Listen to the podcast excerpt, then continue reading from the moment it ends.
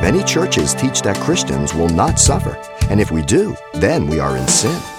However, coming up, Pastor Xavier Reese discusses the fact that not only does God allow it, He ordains it and greatly uses it. Let's listen as we see the simple truths about God's design for distress. It has been said it is easier to suffer in silence if you are sure someone is watching. God is watching, all the angels are watching. Peter exhorts us not to think it's strange concerning fiery trials which are to try us as though some strange thing happened to us in 1 Peter 4:12. It's the Christian way. Study history. Maybe not in America, but it is around the world.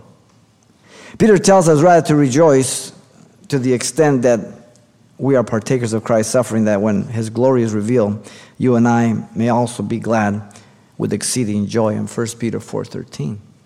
Peter tells us that if we are reproached for the name of Christ, we are blessed, for the Spirit of glory and of God rests upon us. On their part, he is blasphemed, but on our part, he is glorified in 1 Peter 4:14.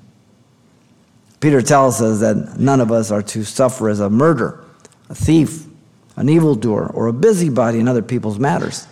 Yet, if anyone suffers as a Christian, let him not be ashamed, let him glorify God in this matter. 1 Peter 4 15 and 16. Peter tells us, therefore, let those who suffer according to the will of God commit their souls to Him in doing good as to a faithful Creator. 1 Peter 4 19. Wow. This means that God has given to me all things pertaining to life and godliness, according to 2 Peter 1 3 through 4. Life means anything and everything that God allows or brings into my life from the day I'm born again to the day I die. And godliness speaks about how I can and hopefully I respond during what comes into my life. The purpose of being strengthened by God is not just concerned with your mere enduring in your situation, but He desires to make it effectual to transform you and I more into the image of Jesus Christ.